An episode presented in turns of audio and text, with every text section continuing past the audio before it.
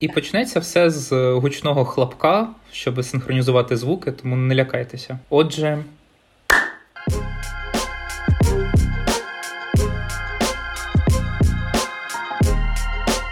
Він був не дуже гучний. Але всім привіт! Це подкаст Світ не світ, е, і де ми розповідаємо традиційно про важливі міжнародні події та явища, щоб розібратися в цьому складному і несолодкому світі, хоча б трішечки. І з вами, як завжди, Олег Павлюк і Олена Коренкова. І сьогодні ми говоримо про дуже непросту і дуже цікаву в багатьох е, сенсах країну, яка, начебто, і підтримує Україну, але продовжує зберігати відносини з Росією на тлі повномасштабної війни, яка чи то псує, чи то намагається відновити відносини із заходом. Загалом в багатьох сенсах дуже непроста і дуже цікава країна. Це, звісно ж, Туреччина яку вона посідає роль у повномасштабному конфлікті між Україною і Росією, які в неї відносини з заходом, що там взагалі всередині відбувається. Про це ми все сьогодні будемо говорити. Так, і будемо говорити не самі. А сьогодні з нами експертка Євгенія Габер, старша аналітикиня центру досліджень сучасної Туреччини у Карлтонському університеті в Канаді. Е, пані Євгенія, добрий день і дякуємо, що з нами сьогодні. Добрий день, мераба, вітаю.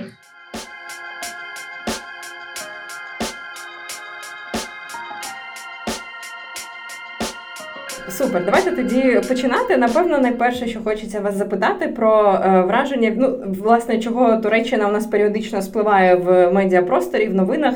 І в останнім часом, напевно, найбільше говорили про заяви, які лунали на е, саміті на зустрічі Путіна та Ердогана в Сочі 5 е, серпня. Давайте поговоримо трохи про цю зустріч. Хочу вас запитати про загальне враження від неї. І часом мені здається, що е, українська аудиторія дуже так обережно реагує на ці ці подібні зустрічі, взагалі взаємодію Росії і Туреччини, е, одразу з'являються якісь думки, чи не домовилися там про щось за спиною України. Чи варто цього разу хвилюватися, чи все в порядку? Ви знаєте, в зовнішній політиці в міжнародних відносинах на 100% ніколи не можна бути певними. Тому е, переживати за свої національні інтереси це мені здається дуже здоровий е, такий здорова ознака правильної нації і критичне мислення це теж важливо.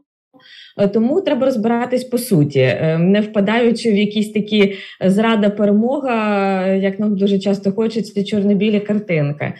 Е, звичайно, що загальний фон цієї зустрічі, особливо так як він подавався в російських змі, це була повна перемога, нібито Е, російської сторони, тому що е, перейшли частково в розрахунках е, за газ на російські рублі, тому що домовились розвивати і далі торгівлю ем, між Росією і Туреччиною, тоді як Росія знаходиться під санкціями західними, погодились співпрацювати там по низці інших питань. І Взагалі, оці розмови там про меморандум щодо розвитку співпраці в енергетичній інфраструктурній, фінансовій, економічній та інших сферах сферах на тлі того, коли Захід далі більше запроваджує санкції проти Росії, це все виглядало ну так, м'яко кажучи, неприємно для України.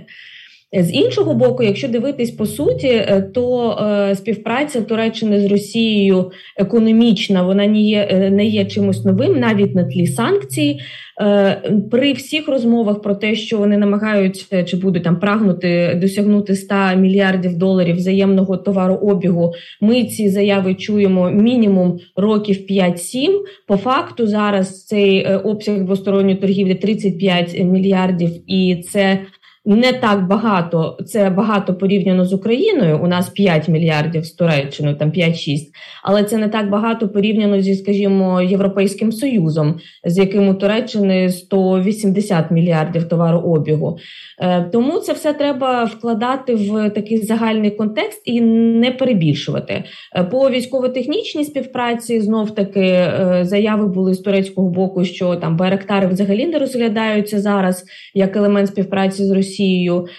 По Сирії, якщо домовленості були, то я так розумію, що дуже обмежені ніякого там прориву перемоги не було. Е, тому е, найбільш неприємним е, моментом усього цього є не стільки скочування Туреччини в бік Росії в плані якоїсь там безпекової співпраці чи зради України, а е, спроби е, ну, поліпшити свою економічну ситуацію напередодні виборів і заробити гроші для турецького бюджету, розвиваючи цю співпрацю з Росією в обхід західних санкцій і всупереч інтересам України. До речі, в одній з своїх статей ви говорили про те, що взагалі можна описати взаємодію Росії і Туреччини як таку конфліктну співпрацю. Тобто є низка питань, щодо яких які є дуже проблемними, є низка питань, щодо яких вони намагаються шукати якісь робити кроки одна одній на зустріч для порозуміння. Е, хочу вас запитати, взагалі, сам факт, що відбувається і досить як ну інтенсифікується, я думаю, все ж таки можна сказати, російсько-турецький діалог. Це е, в зовнішньополітичному вимірі це хороший сигнал для України і там, наприклад для країн в регіоні, де вони там борються за певне домінування. Е, чи все ж таки нам було би краще, щоб ця співпраця не була такою інтенсивною? Ну, очевидно, що ця співпраця не в наших інтересах. Е, тут е, навіть мені здається говорити нема про що не тільки тому, що Росія є країна-агресор, яка має бути ізольована в принципі від цивілізованого світу, ем, а не підтримувати стосунки з країною-членом НАТО, розвивати їх. Е, але це шкодить інтересам Туреччини. Е, зрозуміло, що є там реалполітік, і у кожної країни свої інтереси. Але якщо подивитись такі довгострокові перспективі, то і самій Туреччині ця співпраця з Росією вона відносно вигідна. Е, те, що зараз робиться з обходом санкцій західних, воно може насправді дуже сильно е, спрацювати проти самої Туреччини, тому що ми бачимо дедалі більше розмови про те, що Захід готовий запроваджувати санкції і проти Туреччини, так звані е, ці повторні санкції е, через співпрацю з країною під санкціями. А по-друге, ми розуміємо, що це весь діалог Туреччини з країнами. НАТО зі Сполученими Штатами про відновлення співпраці е, військово-технічної по F-16, по F-35, Він теж звичайно буде заморожений в разі, якщо Туреччина буде продовжувати такими ж темпами допомагати Росії обходити західні санкції. Е, третій момент це.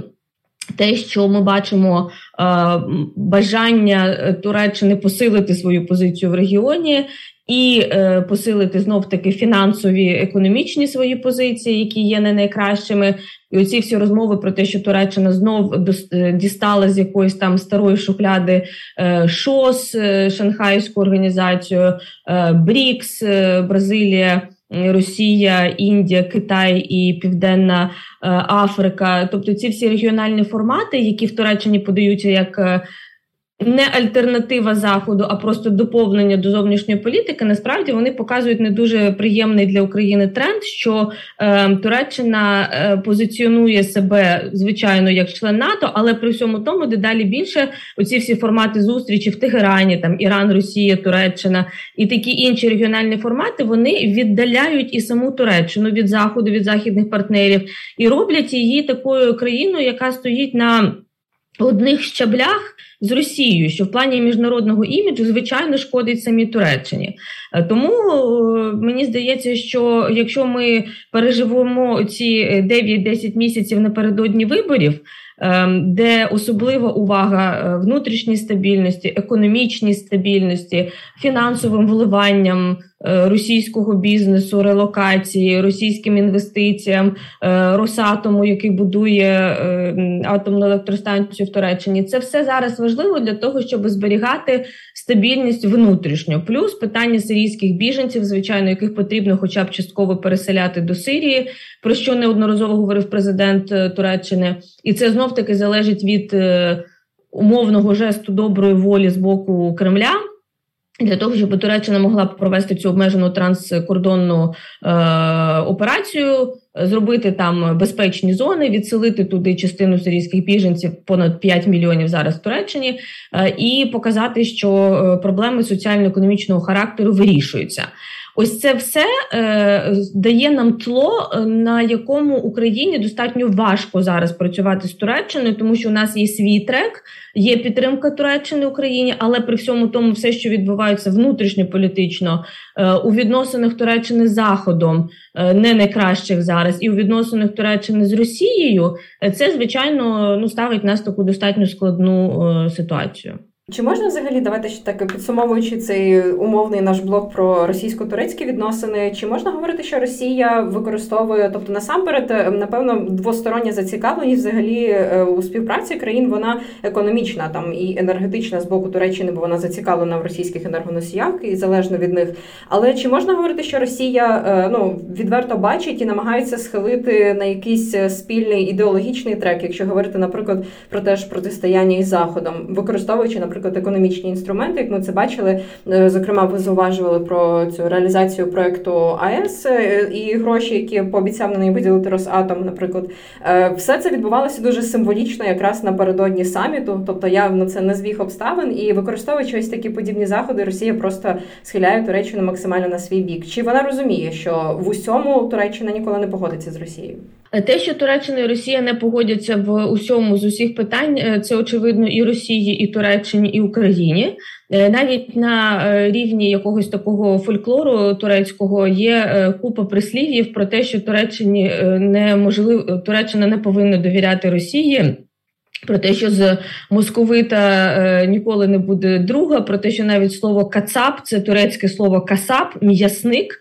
Е, і в принципі, після всієї такої довгої історії турецько-російських відносин е, в Туреччині мені здається достатньо добре розуміють, що це не та країна, яку можна любити, довіряти е, і зближатися. При всьому тому об'єктивно є ті моменти, де Туреччина залежить від Росії економіка, енергетика, туризм, е, інші речі. І є моменти, де Туреччина з Росією мають координувати свої позиції, як то в Сирії, на південному Кавказі, в Лівії і таке інше. Тому е, тут е, знов таки глобально, якщо так дивитись, не на якісь е, ситуаційні кроки і рішення. А на те, як в Туреччині сприймається Україна, Росія і чим нам це загрожує, то найбільше в цьому всьому е, якраз ідеологічна складова є е, небезпечною. Чому? Я поясню, е, Україну зараз приймають ну, в принципі, так від відокремлено від Росії нарешті. Тривалий час цього не було, і відокремлено від Заходу, тому що ми не є членом НАТО і ЄС. Тому до України в принципі ставлення позитивне але дуже часто ставлені як до жертви великих ігор е, НАТО, Заходу, Росії, е, конспірології, і тому Україну сприймають як таку наївну молоду державу, яка е, повелася на обіцянки Заходу стати країною-членом НАТО, а потім Захід нас кинув, вибачте за жаргон, і тепер ми маємо те, що маємо. Щодо Росії, є відчуття того, що Росія це регіональний лідер, це знов таки е, держава регіональна, потужна, яка кидає виклик. Е, Заходу і світовому порядку на чолі з, зі Сполученими Штатами тому до Росії я не скажу, що є довіра чи любов, але є повага як до сильної держави. Немає абсолютно немає відчуття того, що це Країна-агресор, що це е, порушник міжнародного права, що це авторитарний режим, який придушує так само права е, тюркського мусульманського населення всередині Російської Федерації, а не тільки в інших країнах. Що це є Чечня, Грузія, Сирія, Україна, що це все є низка таких конфліктів, в яких е, саме Росія винна.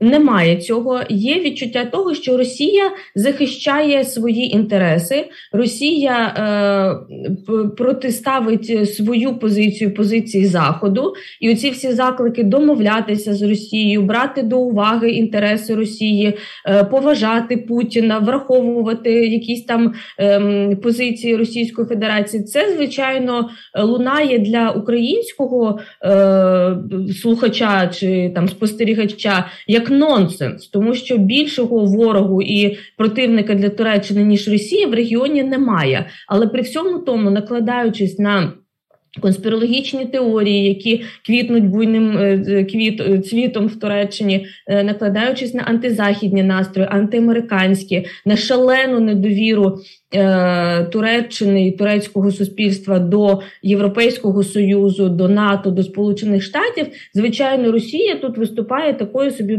красивою альтернативою існуючого світопорядку, і тому понад 80% турецького населення вважає, що Туреччина має зберігати нейтралітет в російсько-українській війні.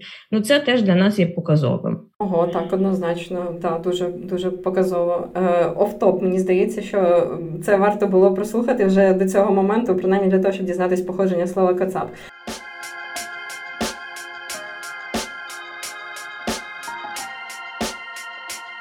Але дуже дуже цікаво. Так, давайте тепер напевно поговоримо. Ми вже зачепили багато в контексті Росії. Говорили про аспект е, українсько-турецьких відносин, зокрема за нинішньої ситуації. Так, і власне тут, якщо дуже коротко сказати, то мабуть більшість людей уявляють співпрацю України Туреччини зараз, як там надання байрактарів. Можливо, хтось пам'ятає, що була укладена, от е, на початку цього року угода про зону вільної торгівлі, яка, до речі, викликала неоднозначну реакцію. Якщо брати більш ширше, на якому в якому стані зараз перебувають українсько-турецькі відносини, які в нас зараз основні напрямки співпраці? Е, основні напрямки співпраці це забезпечення підтримки Туреччини в е, війні України проти Росії. Безумовно, зараз говорити про якісь інші речі достатньо складно. На жаль, ем, угода про е, вільну торгівлю, яка була підписана в лютому, вона досі не ратифікована в українському парламенті. Е, ну і в принципі, це такий момент е, знов таки, де е, є певні можливо важелі впливу України на Туреччину і її співпрацю з Російською Федерацією. Ми ж пам'ятаємо, як Туреччина інколи може притримати протоколи про вступ Швеції і Фінляндії до НАТО в турецькому парламенті. Тому є різні варіанти розглядати цю угоду, яка важлива і для України і Туреччини, але вигідна Туреччині безумовно. Ем, але співпраця е, зараз, якщо так говорити про основні напрямки, це військово-технічна, це ті самі Беректари, але не тільки. Є багато всього, що нам постачає Туреччина в плані е, там е, шоломів, бронежилетів, якихось там захисних захисного спорядження.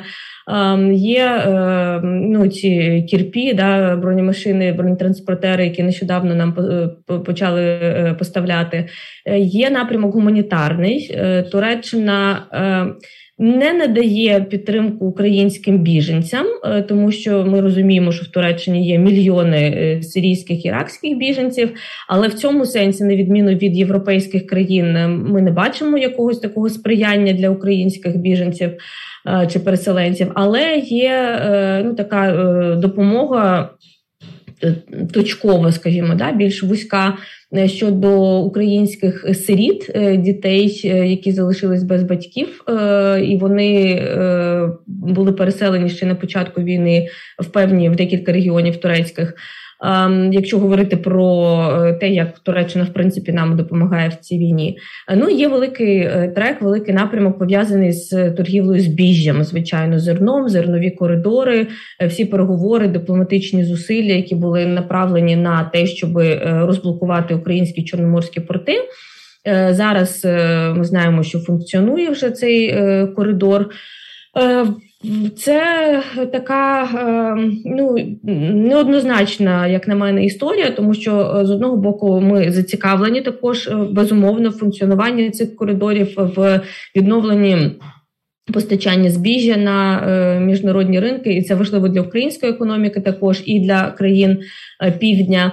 А з іншого боку, ми розуміємо, що тут і Росія мала достатньо серйозні для себе вигоди. Ми розуміємо, що паралельно е, продовжується нелегальна торгівля українським краденим зерном. Росією з використанням турецьких портів Е, цей е, конвой е, наш з зерном з одеських портів продовжується на тлі конвою російських портів російських кораблів з портів окупованого Криму, які досі заходять в Туреччину, і це є не зовсім приємна для нас історія, з якою ми намагаємося боротися. І паралельно є спроби Туреччини створити майданчик для мирних переговорів між Росією і Україною. І це ще один трек, де Туреччина буде достатньо активно себе проявляти в якості такого модератора, е, посередника, намагаючись е, посадити за стіл переговорів е, там президентів Зеленського Путіна або якісь принаймні там робочі делегації. І е, як на мене, це моя суб'єктивна точка зору як експерта. Це знову зовсім не те, що нам зараз потрібно, тому що нам потрібно вигравати цю війну. Нам не потрібний мир. Нам не нам потрібний мир, але через перемогу. Нам не потрібний мир зараз в тих умовах, як він є, і е, якісь е, там миротворчі ініціативи щодо того, що Треба зупинити кровопролиття. Е, і всі навоювалися, і все одно це західні країни, і цей наратив він постійно і постійно звучить в Туреччині. Це західні країни, які намагаються продовжити цей конфлікт. Це західні країни, які намагаються руками України послабити Росію. Це західний інтерес, який намагається інтереси заходу, які постачають зброю Україні і тим самим е, заробляють на цьому гроші. Він просто, якщо послухати і подивитися турецькі е, канали, турецькі медіа мейнстрімні, він всюди. І це насправді надзвичайно дратує, тому що е, коли ти розумієш, що відбувається, е, як е, які злочини чиняться в Україні Росією, чути про те, що це інтереси заходу, ну якось так трошки не вкладається в, в мій світогляд, моє бачення ситуації. Е, відтак, е, ця співпраця українсько-турецька вона є дипломатична підтримка політична є, але вона дуже сильно обмежена знов таки прагненнями Туреччини не зіпсувати відносини з Росією і однією рукою допомагаючи Україні, е, іншою рукою е, тиснути. Е, руку Путіну для того, щоб мати стабільне постачання енергоресурсів, економіку підтримувати і домовлятися по Сирії. Це на жаль, е, ну якось так псує загальну картину в принципі плідної турецько-української співпраці. Ви так майже повністю піли на всі питання, які я заготував у цьому блоці. Тому, мабуть, лише щоб так підсумувати, е, якщо я правильно зрозумів вашу позицію, оце посередництво Туреччини у переговорах між Україною та Росією, воно по суті вигідне самі лише Туреччині, правильно? Е, все залежить від того, про що саме йдеться е, в такому форматі, як це пропонується зараз, е, домовлятися щодо перемиря чи миру в Україні. Це вигідно Туреччині, безумовно, тому що це міжнародний імідж, тому що це посилення позиції самої Туреччини як країни, яка здатна говорити одночасно з обома сторонами конфлікту. І це вигідно Росії, е, тому що е, те, що ми зараз бачимо, всі ці сигнали через е, Шрьодера, через якихось там не зовсім ліберальних представників корумпованих да, певних країн, це все про те, що давайте вже домовлятись, треба зупиняти цю війну, і при всьому тому, що Пісков точно не відповідає позитивно на пропозицію Туреччини щодо можливої там зустрічі чи переговорів Зеленського і Путіна, але зрозуміло, що ці всі наративи вони російські. Чи проросійські.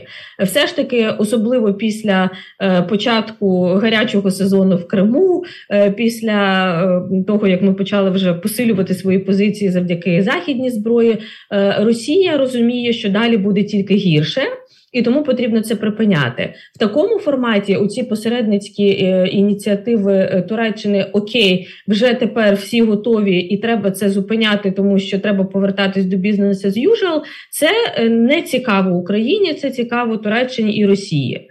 В якихось інших моментах є зацікавленість України в тому, не в тому, щоб сідати за стіл переговорів з Росією, а в тому, щоб використовувати потенціал Туреччини як хабової країни, як країни-посередника і як е, країни, через яку можна тиснути на Росію. От якщо запустити цей трек в зворотньому порядку, не як Росія через Туреччину тисне на Україну для того, щоб ми сідали за стіл переговорів, а через Туреччину посилати меседжі Росії, що насправді є альтернатива і поставкам е, енергоресурсів, про те, що Туреччина може відіграти конструктивну роль. Як країна е, постачальник е, газу, ну в принципі важлива в плані транспортних коридорів інфраструктури для збільшення поставок азербайджанського газу з е, е, Кавказького регіону, да, з Каспійського моря до Європи. Про те, що Туреччина може відповідно теж е, посилювати тиск на Росію е, через багато інших е, питань, і моментів, той самий Південний Кавказ, Карабах. От в такому вигляді, звичайно, співпраця з Туреччиною, використання її посередницької ролі і функції для нас є важливою. І приємно, що зараз вже навіть в турецькій пресі говорять про те, що можливо залежність від Росії енергетична це не є чимось добрим для самої Туреччини. Можливо, нам треба диверсифікувати е, поставки російського газу не трубопроводами для постачання знов таки російського газу, як це було з блакитним потоком і потім турецьким, а все ж таки через ТАНАП, через розвиток інфраструктури на півдні, да, з знов таки там Азербайджаном, Півднем Європи і таке інше. Оці треки потрібно підтримувати, звичайно, і розвивати. А переговори з країною, яка не дотримується жодного слова, е, нам абсолютно не потрібні. Напевно, переходячи ем, трохи до теми взаємодії заходу ем, і е, Туреччини, хочеться ще запитати в контексті зерна. Мені здається, цей епізод таким дуже показовим і цікавим в той в той час, як Туреччина по суті ем, під час цих домовленостей взяла на себе таку функцію гаранта, безпекового гаранта, що там це зерно дійде куди потрібно, і далі з ним відбуватимуться е, потрібні речі. Е, наступного дня Росія показово обстріляла Одеський порт, і якою тоді взагалі як тоді могла почуватися Туреччина, турецьке керівництво, яке по суті брало на себе відповідальність, що подібних інцидентів не ставиться, не станеться. І з боку Росії чи можна говорити, що це був е, ну ясно, що взагалі за нинішніх обставин говорити про збіг е, якихось речей це дуже дивно. Але принаймні, е, чи це був якийсь показовий, я не знаю, плювок в бік Туреччини, що вони ось не можуть впоратися із взятими на себе зобов'язаннями, і чи було на той момент в Туреччині розуміння, що ось вони відмежовуються від НАТО та безпекових е, західних альянсів, а самотужки вони не можуть гарантувати ті безпекові зобов'язання, які вони на себе беруть. Це дуже слушні питання, і таких е, прикладів того, як Росія не виконувала своїх зобов'язань е, перед Туреччиною, є дуже і дуже і дуже багато. Якщо подивитись в принципі на співпрацю Росії і Туреччини, це весь час прояви неповаги з боку Росії до Туреччини. Е, ми пам'ятаємо прекрасно 2015 рік, е, коли ем, Туреччина збила російський літак, який влетів до її повітряного простору з боку турецько-сирійського кордону. Е, і, в принципі, правильно зробили, тому що це було порушення її повітряного простору. Але все, все те, що відбувалося після цього в російських змі.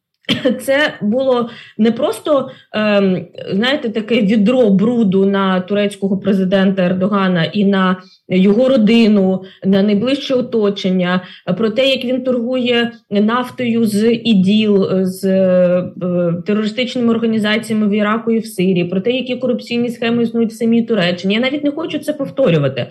Але е, це показує реальне ставлення Росії і російських так званих партнерів до Туреччини. Те саме відбувається з російськими туристами, які е, постійно поводять себе так в Туреччині, ніби е, Велика імперія це все ж таки Російська імперія, а Османська імперія вона така десь там була незначна, маленька, і тепер турки це просто обслуговуючи персонал росіян.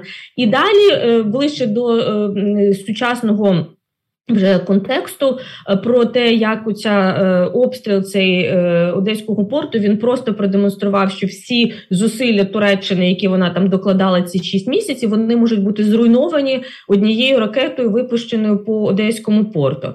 І до речі, те саме стосується знов таки. Я повернусь трошки відійду в сторону, але це важливо до Росатома і до м, атомної станції Аккую, яку росіяни зараз будують в Туреччині. І це ще один приклад того, як Росія не дотримується своїх зобов'язань і е, фактично в будь-який момент може підставити Туреччину і залишити її в дуже неприглядному світлі і для власних е, громадян, я маю на увазі турецьку владу, і для інших міжнародних партнерів, тому що це все, що е, акую, це дуже добре. Туреччина хоче стати ядерною державою до 2023 року. Але по суті, це 100% зараз володіння Росатомом, і це е, навіть країна-підрядник Турецька, яка мала будувати цю е, частково е, атомну електростанцію. Вона зараз виключена з усіх контрактів. І ми маємо ситуацію, коли стратегічний об'єкт, атомна станція е, на умовах будуй, е, обслуговуй володій.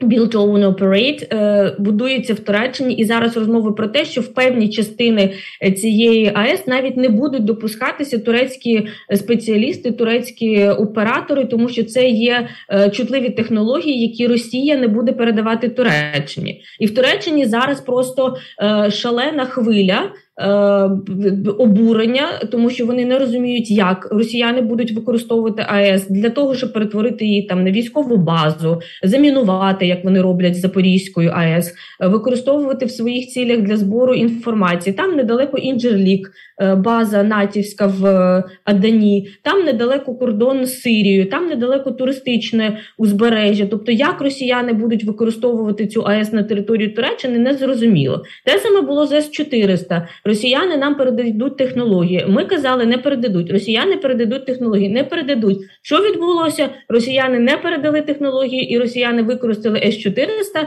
для того, щоб знову таки Туреччину відірвати від заходу. Звичайно, що Захід вів санкції проти Туреччини. Звичайно, що взагалі не було ніякого діалогу нормального з партнерами по НАТО тривалий час до війни в Україні, коли Туреччина конструктивно себе проявила і відновила цей діалог. Тому очевидно, що оці всі речі з зерном, з С-400, з обстрілами Одеського порту, з Росатомом це все приклади того, як Росія використовує Туреччину в своїх цілях, використовує її ці залежності, щоб дистанціювати від заходу, і потім маючи таке підґрунтя, е, домовлятися з Туреччиною по тих питаннях, де вже Росія залежить від волі турецького президента.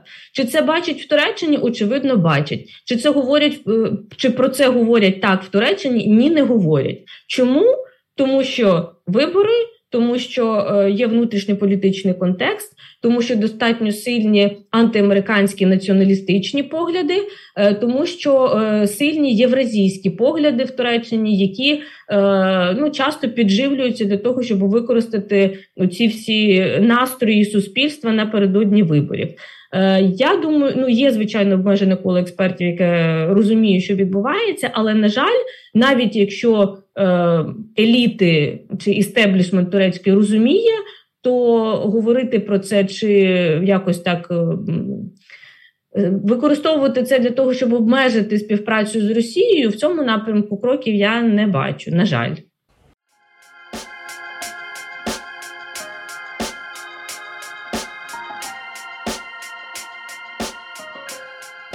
Я так розумію, що загалом говорити про поляризацію, скажімо, між е, Туреччиною та Заходом е, можна говорити в контексті того, що це робиться, зокрема для такої показової гри на внутрішню аудиторію. Я пам'ятаю, коли ми з вами говорили, здається, наприкінці весни е, щодо того, що Туреччина блокує вступ Швеції та Фінляндії в НАТО. Там я нагадаю для наших слухачів була історія з тим, що Туреччина висувала свої вимоги. Вона зокрема говорила, що ці країни мають визнати терористичну робітничу партію Курдистану і. Е, дозволити екстрадицію.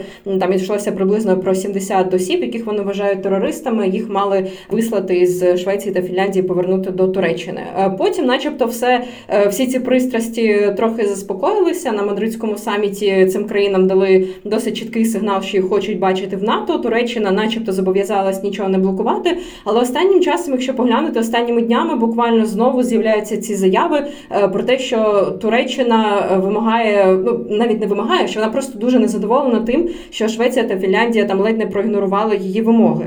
Ем, взагалі, ця історія ну, на тій стадії, на якій вона є зараз, на вашу думку, ем, чи Туреччина щось від неї виграла для себе? Зокрема, чи виграв Ердоган це для себе як для ну от в перегонах, наприклад, е, перед виборами? Е, тут є декілька моментів. Е, перше, чому питання Швеції і Фінляндії досі не вирішене, тому що не вирішене питання по F-16. Е, це два дуже взаємопов'язаних питання. Я нагадаю нашим слухачам, що е, Туреччина працювала з НАТО зі Сполученими Штатами в рамках програми по модернізації. Літаків F-16 і були навіть контракти на поставку там значної партії нових через всі дії Туреччини пов'язані з Росією, Сирією. Е, і таке інше, це ці контракти були заморожені, і зараз е, основний дипломатичний торг, окрім курдських бойовиків, е, йшов е, навколо того, щоб відновити співпрацю по е, F-16 заморожену, і тоді Туреччина розблокує можливе членство Швеції і Фінляндії в НАТО. Були певні суви позитивні, певний прогрес. Відбулися переговори Байдена і Ердогана на полях мадридського саміту НАТО. Вперше, взагалі, з моменту приходу до влади Байдена навіть не було цього діалогу між президентами раніше. І тому Туреччина сказала: Окей, ми не проти, але на етапі ратифікації. Е, знов притримала ці протоколи про погодження вступу Фінляндії і Швеції в НАТО, тому що хоче отримати якісь конкретні речі зобов'язання з боку США. А там е, в Конгресі зараз це все застрягло, тому що є певне грецьке лобі яке е, закликає Сполучені Штати не відновлювати співпрацю по F-16, тому що боїться в свою чергу, що Туреччина може напасти на грецькі острови. А в Туреччині роздмухується дуже сильно також зараз ця вся історія навколо турецько-грецького конфлікту, там як це звучить спірних територій, хоча по факту там часто це грецькі території і таке інше. Е, тому це складна ем, задача, в якій є дуже багато змінних. І зараз е, з одного боку, те, що Швеція Фінляндія нікого не видає, тому що це є очевидно громадяни Швеції і Фінляндії. Е, ці курди, яких просить екстрадувати Туреччина, а з іншого боку, немає прогресу по е, переговорах з США по F-16 і, в принципі, е, по військово-технічній співпраці. Як е, це все вкладається в е, нинішню нашу ситуацію? Чому це важливо для України? Зокрема, е, тому що е, є е, прагнення використати, як ми вже говорили з вами, ці націоналістичні е, настрої всередині країни, мобілізувати електорат перед виборами. Безумовно, це є. Тому для Туреччини важливі перемоги. Е, дипломатичні і зовнішньополітичні. Тому Туреччині важливо показувати, що президент Ердоган зустрічається одночасно з Байденом, з Путіним, веде переговори з Зеленським і постачає зерно збіжжя для голодуючих дітей Африки і відіграє там конструктивну позитивну роль ще в декількох е, конфліктах. Це важливо, тому що це сприяє такому іміджу сильного лідера. З іншого боку, очевидно, що у ці всі моменти вони теж е, пов'язані, і е, зараз е, те, що від Туреччини залежить членство Фінляндії і Швеції в альянсі, буде використовуватися Туреччиною для того, щоб знизити ризики введення нових західних санкцій проти Туреччини. Тобто, Туреччина що вона говорить? Вона говорить: Окей, ми працюємо з росіянами тому що це важливо для е, відновлення економічної стабільності в регіоні, звичайно, для турецького бюджету, але для економічної стабільності в регіоні. Але дивіться, ми відіграємо конструктивну роль в українському конфлікті. Ми е, саме ми, ніхто інший не зміг. Ми відновили постачання українського збіжжя на міжнародні ринки, що є правда. Ми запустили цей зерновий коридор. Ми допомагаємо е, Україні байрактарами. Ми перекрили чорноморські е, протоки Босфор е, для російських військових кораблів. І ну, ми працюємо, просто ми економічно спрацюємо з Росією. Тому ви хочете вести проти нас е, санкції? Давайте, а ми вам заблокуємо членство Швеції Фінляндії в НАТО. Ми можемо е, відігравати різну роль в українському конфлікті. Ми можемо, ми можемо, ми можемо. І ці всі важелі впливу Туреччини на захід вони е, ну, змушують задуматись, да, наскільки Захід хоче і може зараз вводити ці санкції проти Туреччини. А внутрішньополітичний контекст він просто загострює вже ті питання, які так давно існують.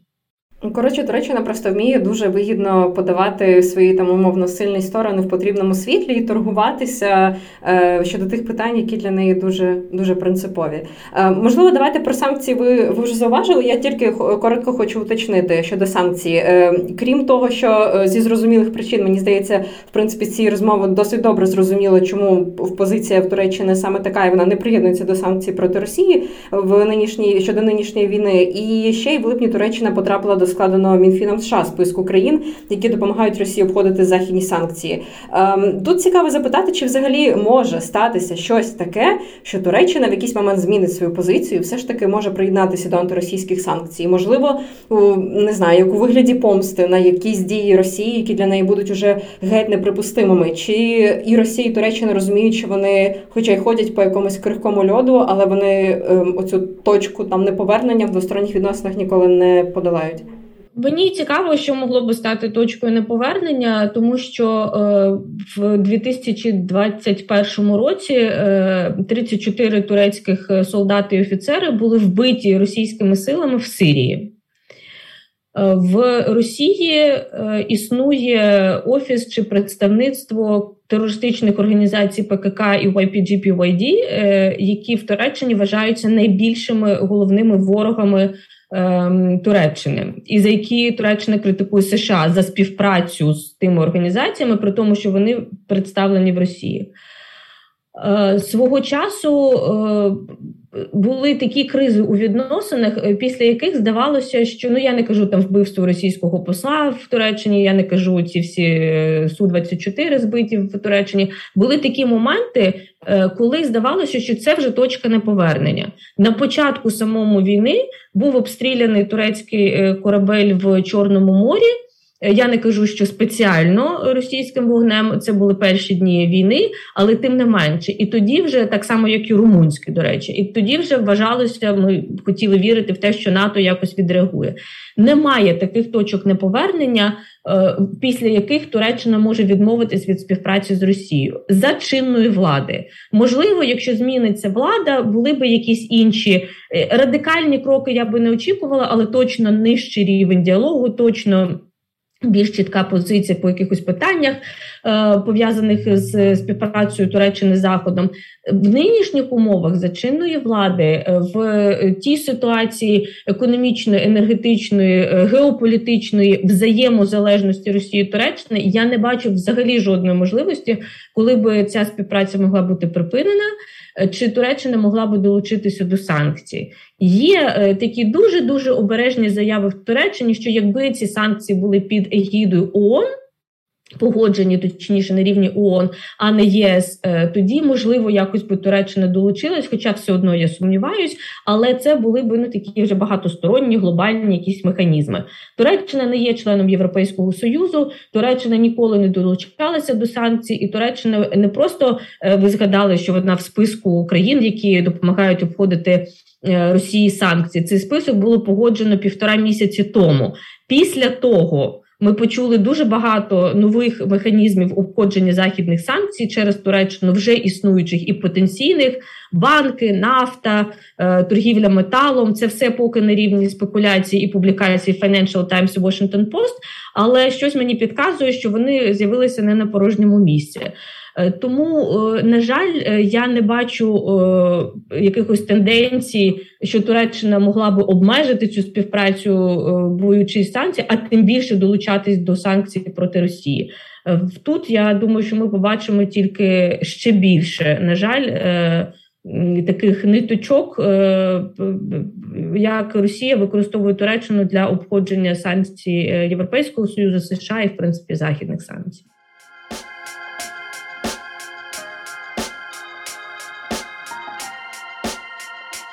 Тепер ви вже дещо згадували кілька разів цей внутрішньополітичний контекст. Я зізнаюся, я, наприклад, особисто не знаю.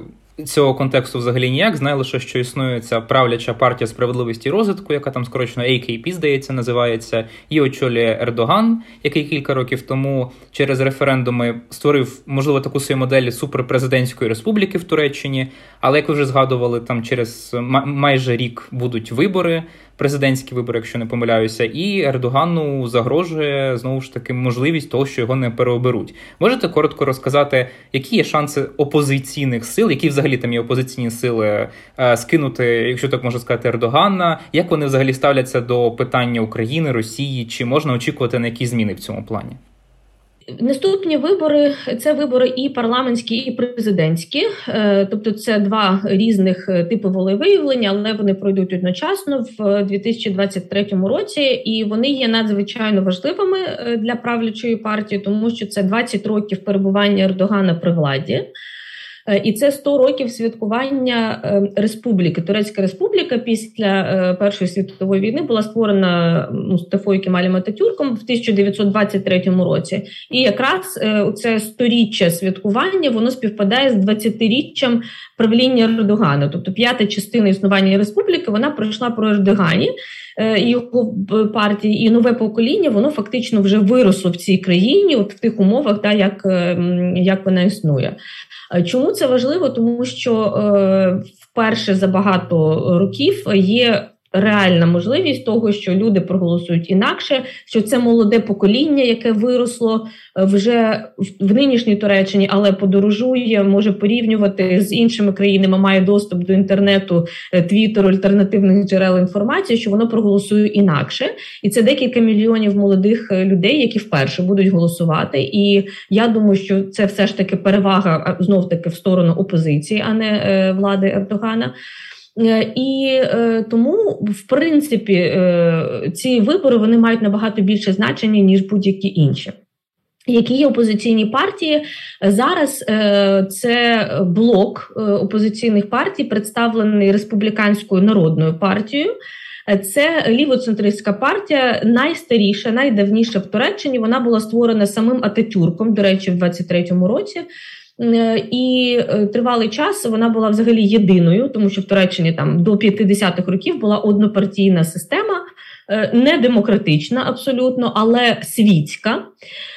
І зараз це головне тривалий час. Це головна опозиційна партія яка виступає за е, більш, я не скажу, е, це не завжди, до речі, така ліберальна демократія, але це точно більш прозахідна, більш е, світська е, партія, і вона ем, для багатьох турків є реально альтернативною альтернативою е, консервативної, націоналістичної. Ем, часто її називають ісламістською, я би сказала, просто консервативною партії Ердогана.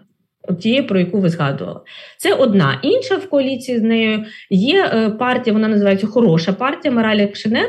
Е, це е, знов таки помірковані націоналісти, правоцентристська партія, і вони великою мірою виступають за ем, за порядок денний такий за лозунги е, Ататюрка самого знов таки, але це вже більше в сторону націоналістичної, тобто та ліва, ця більш правоцентристська.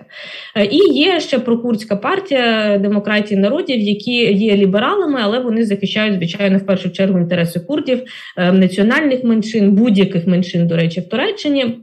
Але вони зараз в менш вигідній е, такій позиції, тому що очевидно, що весь контекст боротьби з курдським тероризмом не допомагає посилювати позиції цієї партії. Е, які в них, е, якщо коротко, погляди на те, що відбувається в українсько-російсько-турецьких відносинах, можна судити з того, що кожна із цих партій, в принципі, загалом в цілому підтримує балансування Туреччини між Росією і Україною. Були заяви навіть з боку цих опозиційних партій про те, що ми не дамо перетворити Туреччину на російську колонію, що дуже часто залежність Туреччини від Росії збільшується саме через прагнення я цитую ці партії, це не від мене прагнення Ердогана е, використати це для того, щоб е, перемогти на виборах, е, тому що є певні відносини на рівні Ердогана Путіна, які не мають нічого спільного з відносинами Росії і Туреччини, про те, що погіршення відносин з НАТО і ЄС шкодить інтересам Туреччини, і нам потрібно відновлювати все ж таки діалог із західними партнерами. В цьому сенсі оці опозиційні партії вони за збереження мінімуму якогось робочих стосунків з Росією, але все ж таки за е, ну, більш таку самостійну позицію і за е, збереження діалогу з західними партнерами, плюс права людини, плюс там демократичні цінності, плюс світське життя всередині Туреччини. Тобто, це те, що нам дає цей опозиційний блок. При всьому тому там знов таки достатньо е, сильні є оці лівацькі настрої, повага до російської культури, до російської. Е, Історії до російського балету і цього всього іншого, е, і треба згадати, що сам Мустафа Кемаль Татюрк, який створив цю партію головну опозиційну, він дуже активно співпрацював з радянським союзом.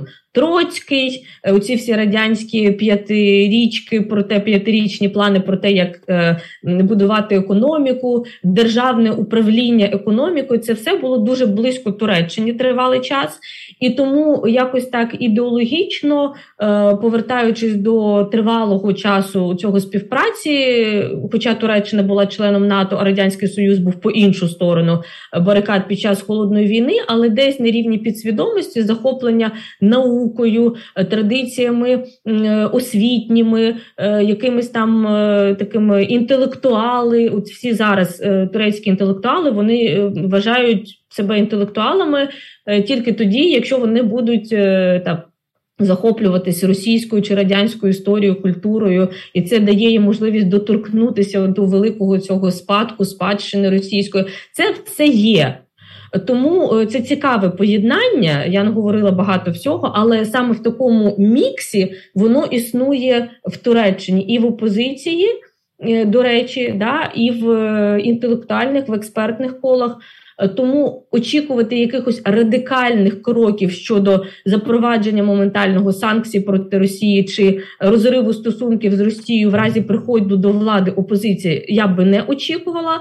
Але і такого зближення, і такого антиамериканізму і антизахідних настроїв е, і євразійських настроїв Туреччині я би теж не очікувала. Я думаю, що тут все ж таки було би дещо покращення ситуації в разі зміни чинної влади.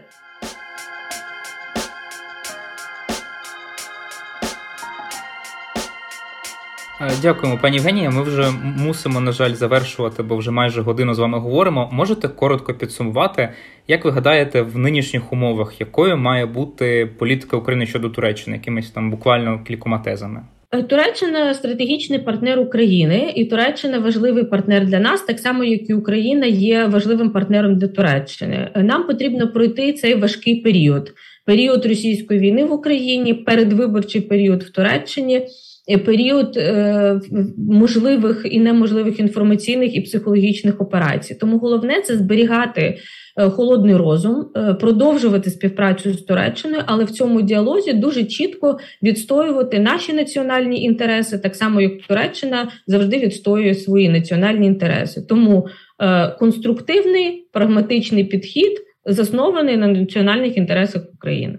Клас, е, зрозуміло, дуже чітко. Мені було надзвичайно цікаво. Я думаю, Олежа, тобі теж е, це була дуже цікава розмова. Дякуємо вам, пані Євгенії, і дякуємо нашим слухачам, які дослухали е, цю довгу, але дуже продуктивну розмову до кінця.